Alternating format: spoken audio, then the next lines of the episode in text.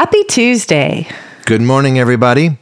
It is the 25th of October, 2022. It really is. Ta da! Ta-da. And that means we have some birthdays. We do. Do you want to list them all? I'm going to let you start with the one. Oh, you want me to? So, yes, it's Moray's birthday. Yes. So we're saying Feliz cumpleaños a ti.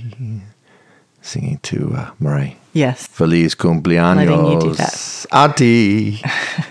He's singing with me, I guarantee. I know he is with his booming voice, which we love so much. Happy birthday, Moray. Feliz cumpleaños, because- amore. I, I sang. Yes, you did. And also, happy birthday to sweet little Journey. Happy, Happy birthday, to you. Yeah. Yeah. Journey Burke. Happy birthday to you. Hey, Journey Burke. Little Journey Burke. Yes. Wow, it's doxology night tonight. It is. So that means we'll be having dinner here. So live stream will start a little later. But please join us. We'll be celebrating the life of manna Yes. tonight. Yes, we will. Yeah. So please join us for that. And that'll lead us into a special doxology. Yes, and you are all invited at the live stream from our website. So, blueflame47.com. Yes. It's very exciting. I mean, we love manna, and we love that manna is with quail, and we love that manna is with Jesus. And that's, Yes. That's a beautiful thing. Mm-hmm. Any other announcements from Migdal? I don't think so. Really? Yeah. Well, potent, but uh, Sorry. but light. Yeah. I mean, I'm trying to. Yeah. No, I think that's it's good. that's it for right now. Yeah. So it's it's pretty slick here. I was having two separate conversations with Elohim, completely separate. And I love how sometimes we can do that and then they come together in a very unbelievable way. But wow. So one conversation I was having with Elohim is not new. It's it's one of those actually neither of these are new, but um, it's something we've talked about especially recently. But I just want to sort of outline it quickly, and that is um, one conversation was about faith, and the other conversation was about intervention. And so, in the first conversation, um, we were just talking about Elohim and I, uh, that difference between our understanding in English between belief and faith. And so that was pretty cool because Elohim was able to take me through this idea that faith is something greater than what we have in English. And so, on the English side of things, when you look at belief, it's really just something that we accept as being the truth. And so, if we believe in God, we accept that there is a God and that that is the truth and that God is the creator, the one who created all of this.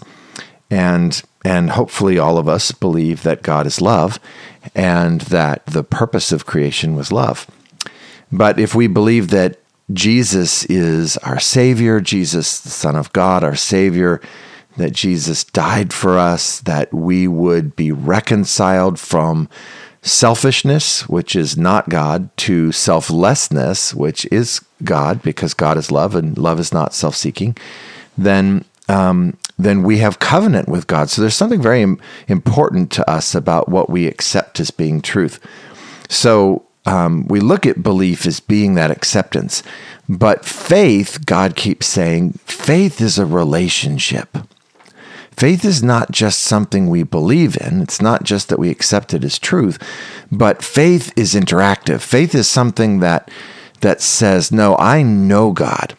And and to whatever degree because obviously a relationship as we know can be from from uh, acquaintances uh, that can just we just really barely know each other to you know servants or friends or children or even a bride. You know it's a very very deepening of relationship. So but when we have faith we're not just believing we are interacting.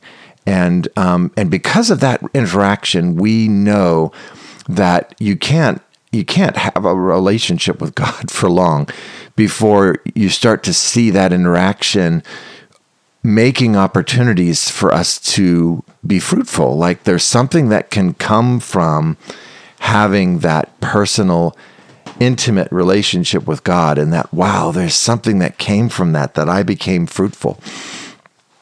So I want to take a look at belief and faith in the Bible. And what we'll find is that there's something amazing to discover. So we're going to start with Genesis 15, verse 6, which is a classic. And that says that Avram, who we all know as Abraham, but Abraham is, of course, the covenant name of Avram. Originally, he was born Avram. So Avram believed the Lord, and the Lord, Yahweh, counted it to Avram as righteousness.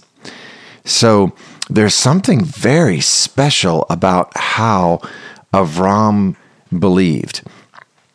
That Avram's belief stirred God in a in a particular way, and we want to discover that way. So that's the word belief. Now I just want to include to this conversation the word faith. So here's Psalm 106 verse 24. So then they despised the pleasant land. This is the Israelites, having no faith in the promise of Yahweh, the promise of God. And um, so th- what we find is that in English we have two different words because they're two expressions, but it's actually one word in Hebrew. So belief from Genesis 15:6 and faith from Psalm 106 verse 24 is the same word and that word is aman. So aman, which is Hebrew 539 or 0539, is a primitive root verb made from aleph, mem, and nun. And so when we look at aman, we will see that it has multiple expressions as a verb of, of expressing faithfulness, expressing reliability, being supportive, um, and also believing. And but taking aman from its Hebrew consonants and then just looking at that spirit revealed covenant, what we see is this strength that comes uh, to the royal priest from intimacy. Mm. And so belief and faith, which are the same word in Hebrew, are all about the impact on us from having intimacy with God. So it's not just what we accept as being truth, but it's it's how our relationship with God transforms us, how it affects us and um, so that that is really incredible. In English, of course, to us, they really kind of have different meanings when you look at faith as being a relationship. But in Hebrew, there's no difference. It's it's all one word, and it's aman, and um, and it means it to us. It's going to mean we become strong as royal priests when we're intimate with God. So, um, first of all, let's just look at that word aman. We we might remember it because it comes back from our infamous faithful and true chapter, which tells us that um, Aman is the root word of Amen. So, Amen. and so when we say Amen, we're saying Aman. And um, Aman and Amen both have in their root meaning faithful, faithfulness, and true. So when we see Jesus in Revelation 1, verse 18, being described as the Amen, the faithful and true, which is Revelation 3, verse 14, then we we're able to, oh my goodness, yeah, that that every time we say Amen, we're saying faithful and true. And so if you remember that, go back to Aman, and Aman is our word for both belief and faith. Wow. So that's our, our root verb. And um, and so, but what about the nouns? Like, what if you have a belief, or what if you have faith in something, and it's a noun now?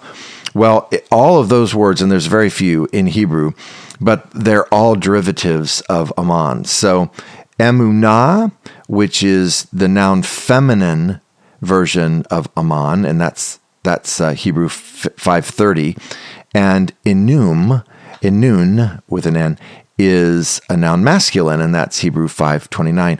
So all of our um, forms of faith in the Bible, at least that I found, all come from this one word, which is Aman. So now we have it all together. Aman is our belief. Aman is our faith. And they, they both are about what happens to us when we're intimate with God. Okay, so that was my first conversation with God from Genesis 15 6 that Avram, who is Abraham, believed the Lord, and the Lord, which is Yahweh, counted it to Avram as righteousness, counted it to him as righteousness.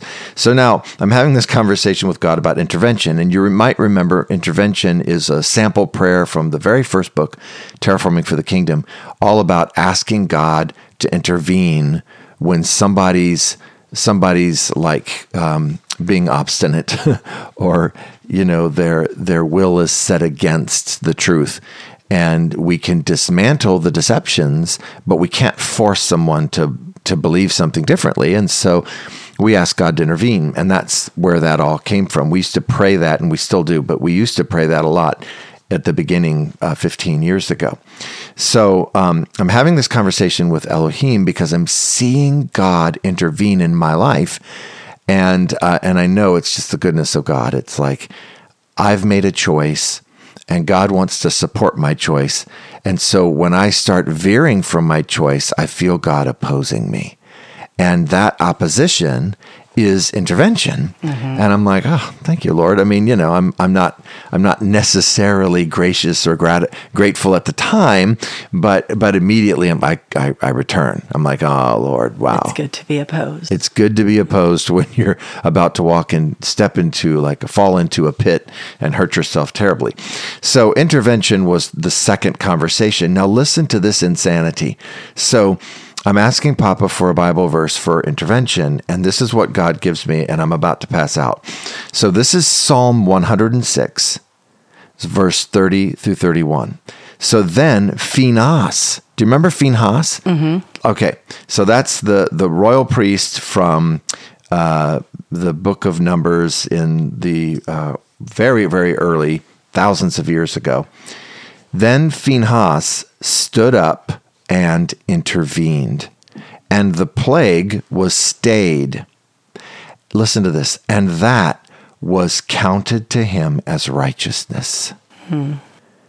So when Phinehas intervened, Elohim counted it to Phinehas as righteousness from generation to generation forever. There are only two instances in the entire Bible where individuals expressed something that so moved God that God counted it to them as righteousness. And and here it is in these two conversations I'm having with Elohim this week. And I have no idea that this is the case until Elohim brings out the second Bible verse and I'm on the floor. And so I did this whole research just to make sure. And there was no other example that I found where that happened. So let's take a look at well first of all let's yeah let's take a look at this word intervention so the word intervention is palal and palal is Hebrews 64:19, and it too is a primitive root verb. It's made from pei, lamed, and lamed, so two lameds. And when you know when you think of intervention, you're probably thinking, well, um, this is like being an intermediary that affects whatever the ramification or the you know whatever the ramification is of something that's happening. I've intervened in that, and so I'm the intermediary but it's also a word for intercession. Mm. It's a word for the sessers. I like it. So it's an expression. It's when a sesser sesses. so if you're sessing, you are paulaling. Yeah. So, I mean, I added an ing to a Hebrew word, but it was fun to listen to. Yes. So you palal. And um, so what's really cool in this is that we know as a priest that Phinehas was was in a constant place of intimacy with Elohim, and um, so we know this story. This is Numbers chapter twenty five, verse ten through thirteen, when Phinehas took action. He he had this relationship with God. He was intimate with God, and and from that intimacy, there was a passion for anything that would separate all of these people from God's presence. And so when Phinehas saw something that was sep- would separate the people in Psalm 106 it says the plague was stayed. So this plague was the fruit. It would have it would have separated them from God and there would have been a plague as the fruit. And so when Phinehas intervened that it it stayed the plague. And and Phinehas did that because of his passion for Elohim. And so the spirit revealed covenant of Palal is to speak with the authority of the King of Kings, to speak with the authority of Jesus. And so um, when we intercede, when we cess as cessors, we are speaking with the authority of Jesus. And all of this comes from intervention. And and so what these are two extremely powerful things. And you know, every Christians should know this. It's like, oh my gosh, you know, even though it's not like, you know, we're, we, we're trying to, you know, this isn't us trying to get saved by works. This is something beautiful. This is look at how God described, even from the beginning, intimacy will change us. Intimacy will transform us. Intimacy will make us strong when we have Aman, when we express that faith, that faithfulness, and that belief through our intimacy. And with Palal, we get this authority the authority of Jesus in our words, and it all came from intimacy. It's not just that we accepted something as truth, but we had relationship with God. We spent time with God. We were interactive with God. We poured our hearts out and said anything because we were passionately desperate to to connect with the one that we love, but we also stopped and listened. Yeah. And we let Elohim talk. We let God talk. And we listened to what God say. And we and we trusted and believed that from our dialogue that God was in motion in our lives and that our answer may not be audible. You know, God may not just say, go to Nineveh. You know, God may actually, you know, show us something that we see, that we hear, that we understand.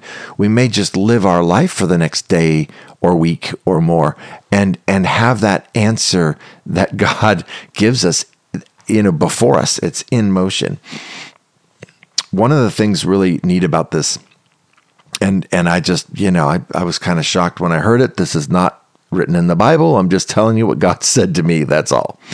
So Abraham and Phinehas God said to me are fathers of the bride. That was like wow okay. I mean so that what does this mean to us today? You know that Avram believed. Avram had Aman, and it, and God counted it to, to Avram as righteousness. That Phinehas stood up and intervened, and God counted it to him as righteousness. The only two examples of that in the Bible. So what does that mean to us? Well, you know, here are two men that were that were fathers. You know, you can't miss that. Avram, eh, you know, Abraham is the father of the Israelites. Mm-hmm. And uh, Phinehas, if you've tracked with us for even just the last four years, you know what a big deal Phinehas is in the royal priesthood. Phinehas is the eighth great grandfather of Zadok. Zadok, who was priest at the um, the latter half of David's David's uh, kingdom that uh, was loyal to David and loyal to Solomon, and so God was so moved by that that God named the the order order of priesthood the to be the sons of Zadok. Um, so you have that royal house of David and that priestly sons of Zadok, and those two are are put into one person through the order of Melchizedek, or Melchizedek, and that's Jesus, of course, you know, the high priest. But we all have access to that through Jesus. So these are pretty important people in the Bible, you know, especially to us. And so I, I just was was really connecting with God about that, with Zadok's, uh, you know, role in the the future kingdom, you know, according to Ezekiel 40, verse 46. You know, there's just such a wow to this. And so I wanted to look at that word counted as, because, you know, counted counted to Phinehas's righteousness, counted to Avram's righteousness. What is that word?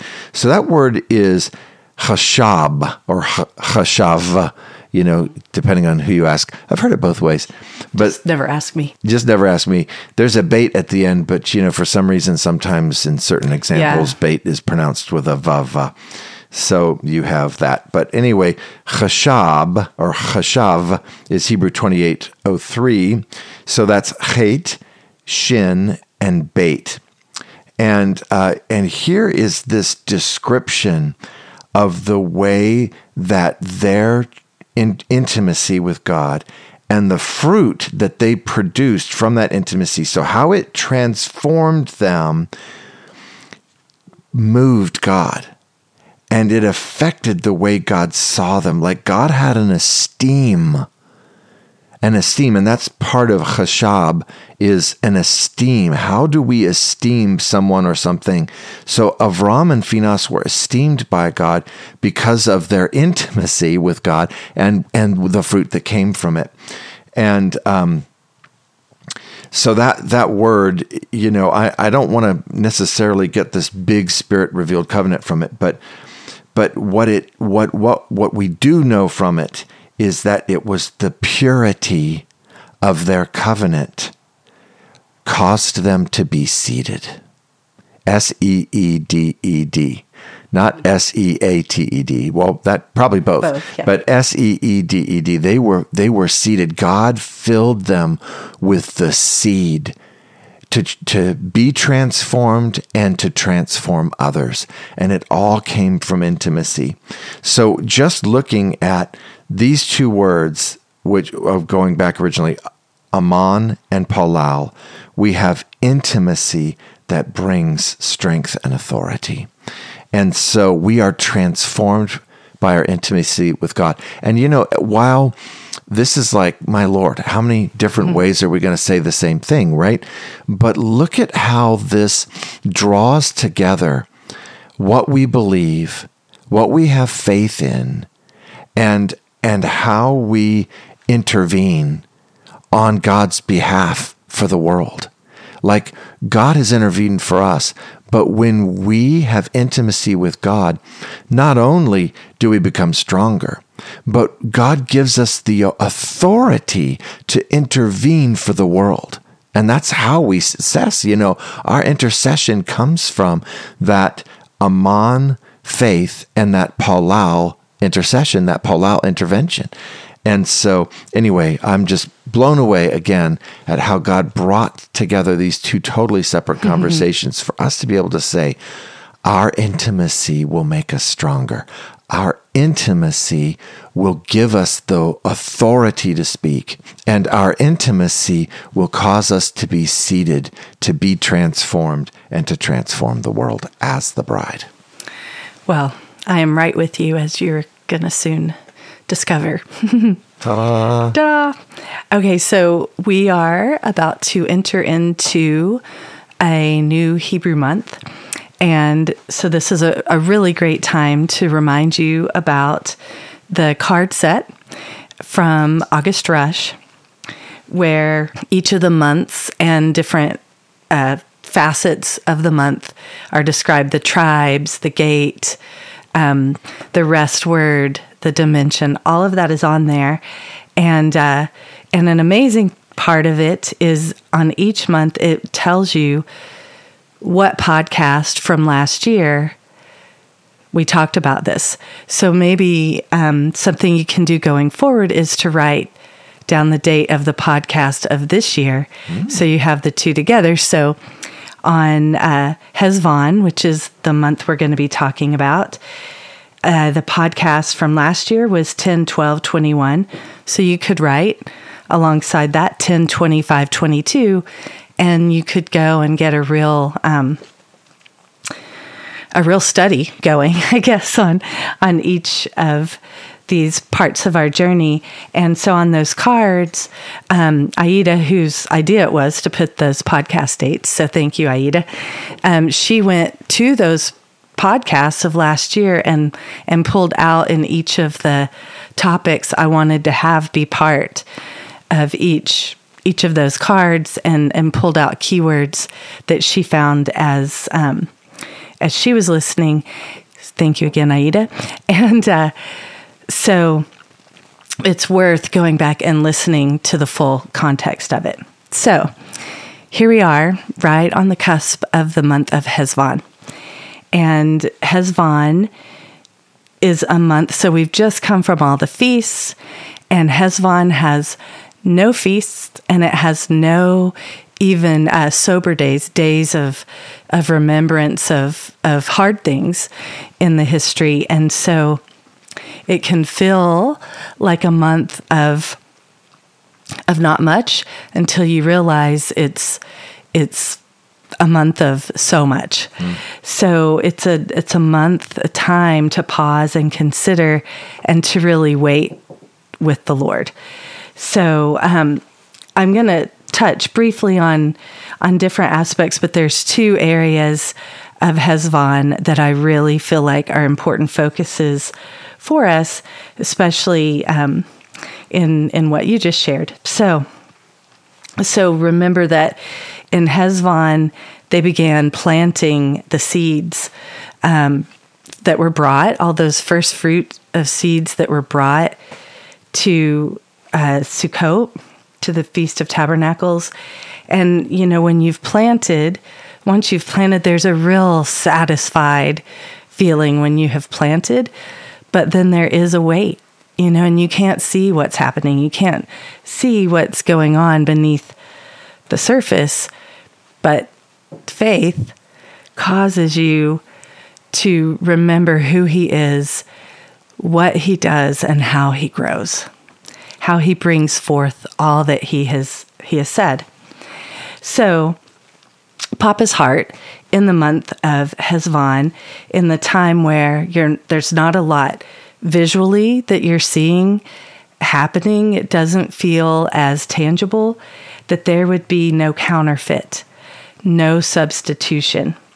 His heart is for us to be pierced, just as that ground was pierced, it is pierced for each seed to go in. And in fact, our tabernacle is the sufferer and numerous stars within it mean to pierce, to wound, or to open. And we can find some of those words in Genesis 3:15, which says, "I will put enmity between you and the woman, and between your seed and her seed. He shall crush your head, and you shall crush you shall crush his head, and he shall crush your heel." So the point of that is here's this reminder that we are able to recognize the enemy.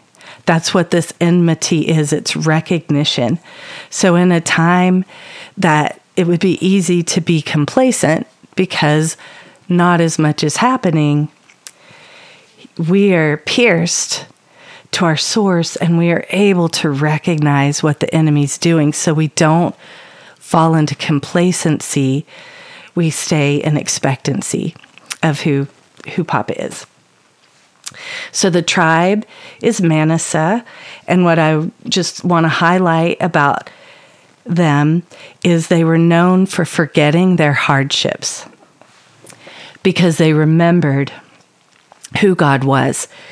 And so there are there's so much we're meant to remember, but there are also things we're meant to forget. And those hardships are one of those. So the battle at the gate is looking at, and so this just ties to this enmity, this being pierced. So we recognize, we recognize the enemy even more. We recognize our God. Because the battle is looking at what could come, you know, all these swirling things, these bad things that could happen, and giving up on the one who is coming, looking at what the enemy could do and not at all God has done. And then the rest word is shavah, and it's it's to let him love you, to agree with with God's love for you, to agree with the love of Elohim. Okay, so now I want to get to one of our main topics, which is the system. So, the way that um, Elohim described our body systems to me is they're, they're asterisms. They identify us as His. And together, it's an orchestra, you know, and it, it reveals the harmony that we have with heaven. And so that's our journey in healing is to have harmony restored so that our song is released fully from us. And uh, so this past month, we'd been looking at the respiratory system, and I'm so grateful that um, Elohim highlighted that this year that we'd be looking at each of these systems and going a little deeper because it ended up being huge for me. On the first you know the first day of Tishri I came down with bronchitis. And um, so one of the things Papa had already said was to look at each of these systems each of these areas of our body. And there would be much that he would reveal but one area would be unresolved grief and this was pretty specific to respiratory. So for me, I found a pretty big um, pocket of that.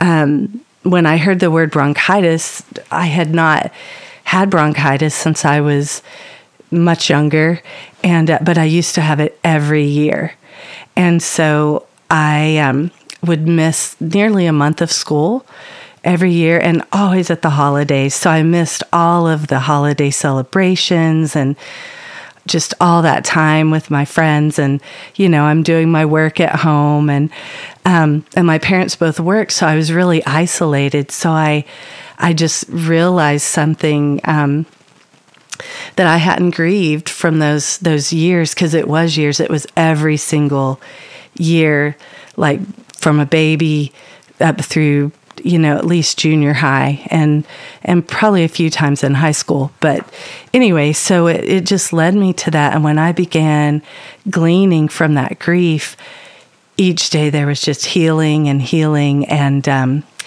yeah, so it was a really powerful thing for me. So now our system for Heshvan is the renal system. And this is just gonna, I think, freak you out because it, it did me. So, the renal system, it's like the filtration system. The kidneys are a big, big part of the renal system. And so, the kidneys have some really uh, significant roles in the body, obviously, but um, I want to highlight a couple of those. So, one of the roles of the kidneys is to regulate our blood pressure. So if if we've got a blood pressure issue, the kidneys are really a seat of that because they affect the the blood and fluid volume in our body, and um, they also there's a part of the endocrine system that's in the kidneys, and there's a hormone that affects the blood pressure and so you've got filtration happening. Our pH balance is regulated there. I mean, there's so much that happens. Um, the beginning of new glucose comes there, and we're eliminating wastes and toxins through the kidneys. Um, vitamin D is really connected to the kidneys. So I'm not gonna I'm not gonna try to go real sciency on this, but but um, I just want to highlight those areas. I want to share just a moment about kidney in Hebrew. So, the Hebrew word for kidney is kilyah. It's a feminine noun and it only appears in plural form because there are two kidneys.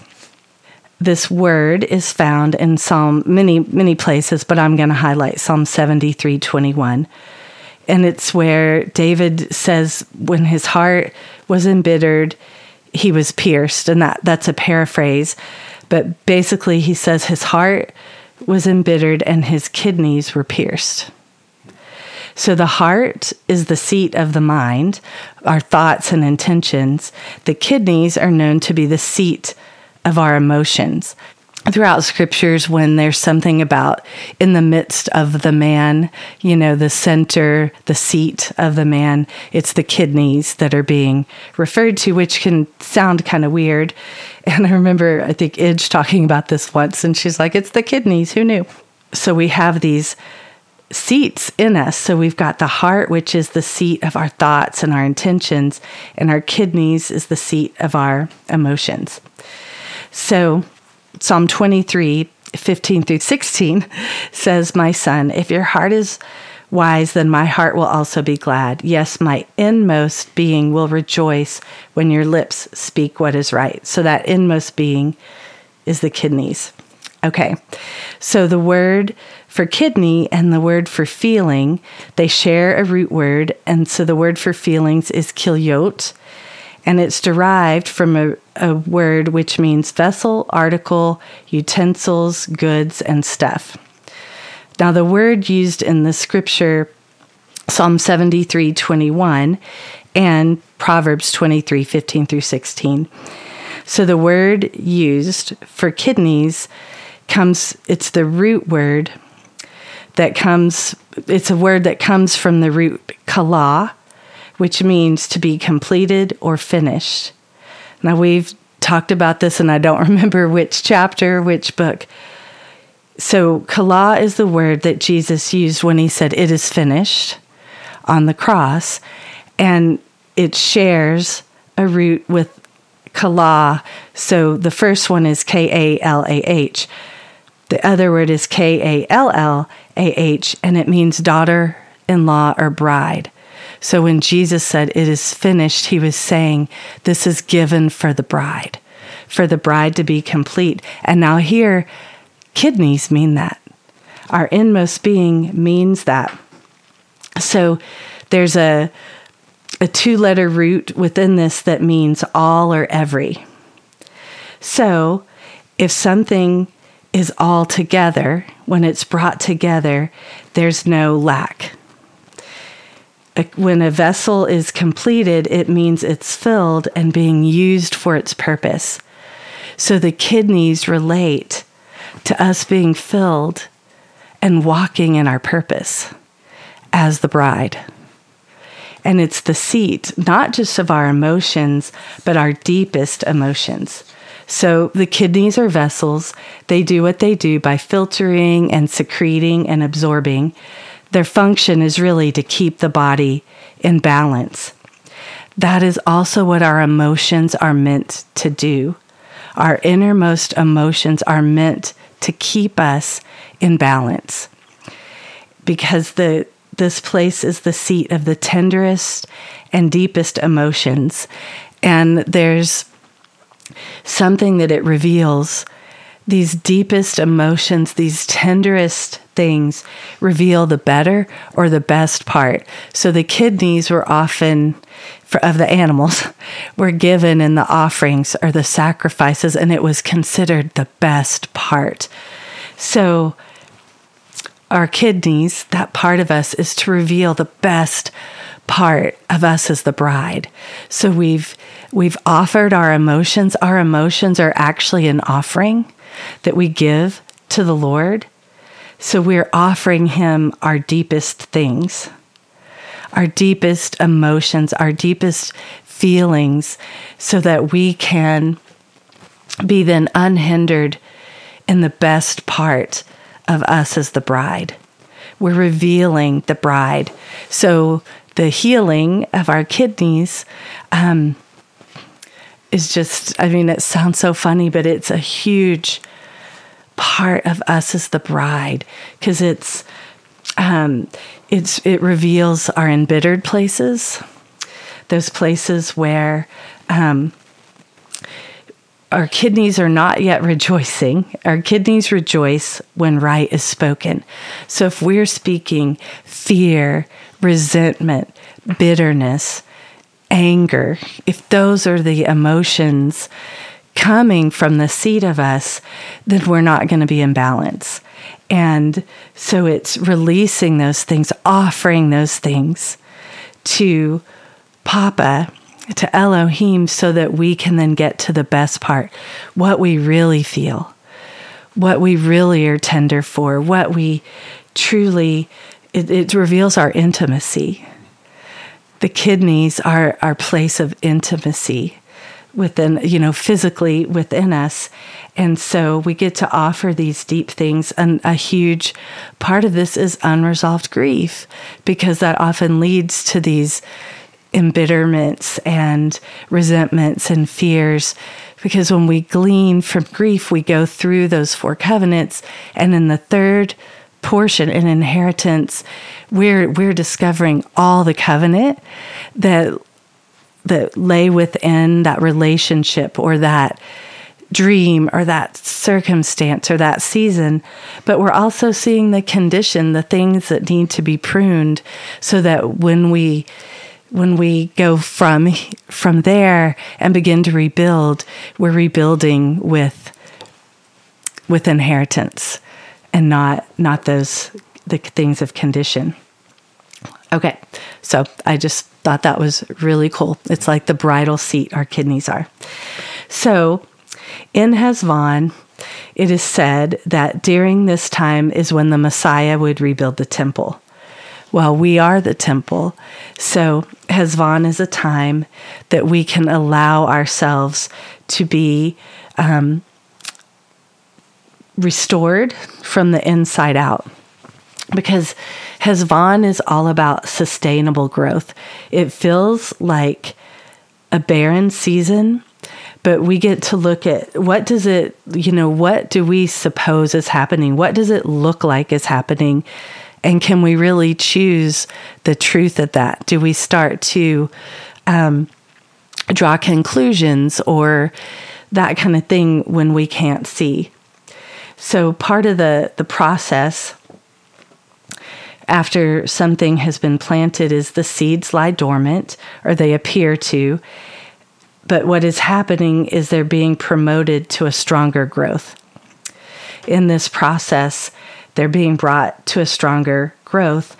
Just, and that is a part of um, even the kidneys it's a picture that intimacy strengthens us because it's as we're going through that healing anything that hinders is offered and we're strengthened by intimacy, just like you were saying, but that is actually sewn in to the kidneys. So I'm just going to keep saying it because it's so cool. Mm-hmm. Okay, so Heshvan is a lull. It's a time to, to prepare for the fruitfulness of the future. One of the things we get to see in the pause is do we do better in seasons of quick growth and so, do we struggle in the longer process of growth that there sometimes is? Also, in Heshvan, we get to look at roots. We get to look at our root issues. So, before everything does go dormant, that's when we want to look and we want to see any unhealthy roots. This, of course, ties to what we were saying about the kidneys. But we want to find the roots that are wrapped around our identity, but aren't what Papa planted. And will those things that will end up choking out the good that is coming. There can be lingering bitter roots. Um, but any unhealthy root keeps the good roots from having room for their spring shoots. And so we want to make sure that we don't have that that mixture, that um, the substitution, anything that's opposite of of Papa. And so, one of the things that we get to see during Heshvan is we get to see ourselves as heirs, heirs of every seed, every seed that Elohim has given from the beginning, from the let there be. And so, as we're looking at those roots, we get to reevaluate our doings um, and how they replace our beings. Um, all the things we're doing, how are they connected to the future that He has, that Elohim has, and the daily living of it? It will reveal rest that is real. And it allows us to find our feet, to get our footing again. And we get to really surrender to daily bread. So that takes us to our dimension, which is Gabah and height. So I've been talking to Papa about this. Um, well, and Jesus and El Shaddai. So Elohim about this, just in different components. As we're coming to the heights, and uh, during Sukkot, we shared last week about those Psalms of Ascent, those 15 Psalms that the the travelers would would sing on their way to the feast and the priest would go up those 15 steps and there's 15 psalms of ascent and they would sing those psalms when they got to that well as they were ascending as they were going up. So knowing that this was our dimension coming i was really about that. How to prepare for the for the heights how to be prepared for that. And what elohim said was go low so, what that has looked like is actually for the past days, I've been just becoming prostrate on the ground. I'm just lying face down on the floor and surrendering to the day. I'm acknowledging He's for me, and my anticipation for who He's going to be in the day is heightened. So, one of the things that's been happening is I begin to recognize who I need him to be in the day. Do I need him to be provision, protection, um,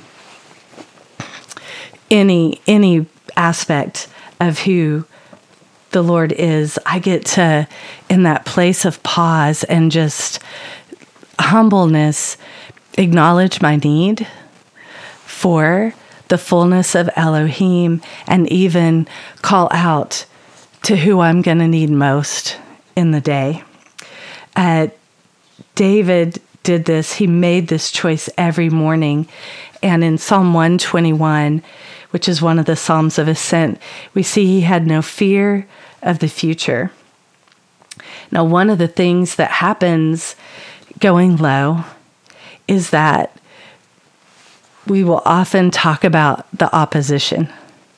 You know, David would often begin with, This is who you are. This is what I'm experiencing. This is who you are. Um, and so, you know, you were talking about that when we're opposed. And something I've been seeing in that just face down time is I'm able to see the difference and this has been part of my heart coming into Heshvan. I want to, I want to be able to sort the difference in when there's opposition and when Papa is opposing me. When he's saying, "Hey, you're getting off the path." And when there's opposition of the enemy and really being able to sift that to walk through that differently. So I am just coming and um, just going low so that I can ascend with Him into every day, can ascend with the fullness of who God is to me into every day. And I can see, I find the expectations that will hinder that day, and then can come to the expectancy of, of who He really can be in the day if I'll let him be. So it's it's daily bread, but it's surrendering to it like believing it's good, that everything in it is good, and finding the ways where I put a different view of things because of what happened the day before or all the things I need to do today. All of that, it just gets surrendered when you go low. And then there's been this incredible journey of ascending. Um, to ascend means to see where He is in the world. So each day, as I go low, and then we rise up together, we ascend together, I see where He is in the world. I get a new view of what's happening, what it means to Elohim, what it means to them. Um, I realize the ability that I've been given to see the Lord within each day. And I also get to see history. I get to see all the places that Elohim has been praised, and I get to join in that praise, and that's part of the ascent. To ascend is ma'aloth, it means to go up. Um, as you read the Psalms of Ascent, and I'm I'm pretty devoted to that, going into Heshvan and this being our um, the heights being our dimension. There's different things spoken in in those Psalms of Ascent. One of them is no fear of the future knowing that you are held, knowing that He is your stronghold, your fortified city.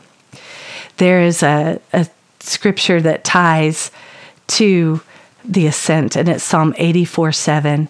And it speaks of passing through the valley and making a place of springs, finding what is meant to rise up, what is meant to rise up from his heart to the world you know, the Psalms of Ascent are sung on the way to the feast. And I've been realizing over the past days that we're really always on our way to a feast. The spaces between the feast are preparation and the prompting to the journey towards the feast. From Psalm 84 7, it also says that because uh, this is about ascending. Psalm 84 is also about ascending to the feast. It says that the people will continue to grow stronger, each appearing before God. And that appearing is a rest word, and it ties to Shavah, to let yourself be loved. That's one of the ways we ascend, is to let ourselves be loved. And when our strength is in the Lord, we pass through the valleys and we find wells of supply and pools of blessing. Those are the things that rise up. They ascend. His blessings ascend.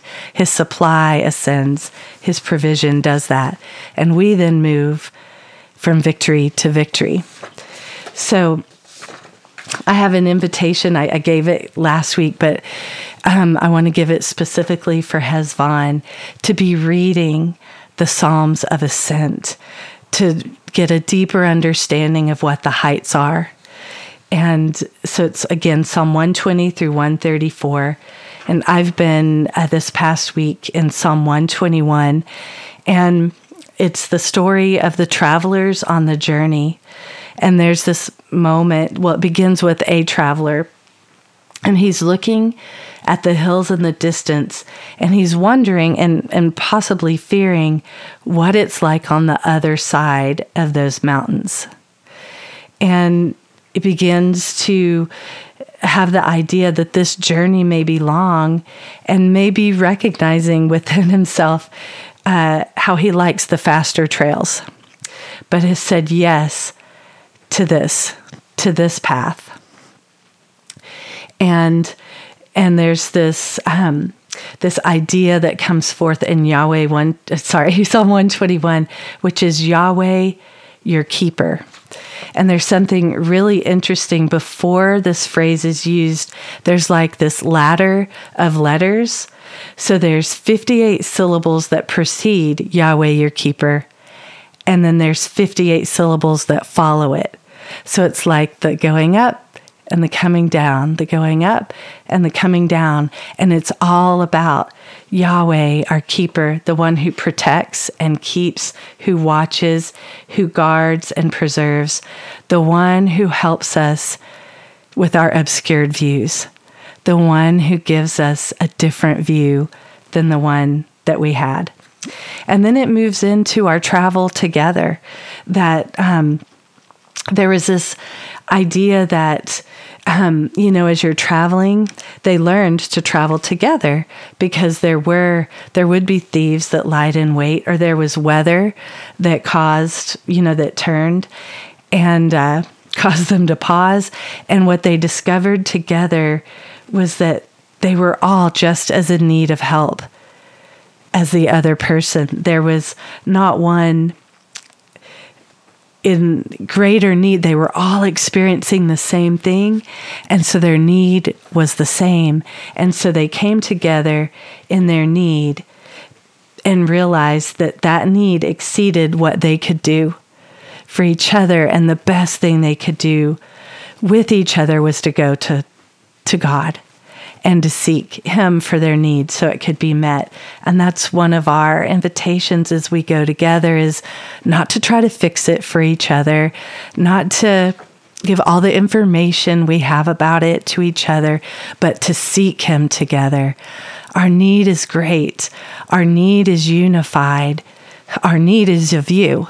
We need you. we have gone so far past what we can do for ourselves. And there's something so beautiful and so powerful and acknowledging our need together when we see um, we see that our need unifies us and we can call out to him together and we don't have to have every answer or all the information or if you just do this but hey let's come together and seek him about this um, it says in Psalm 121 that the protector of Israel does not sleep.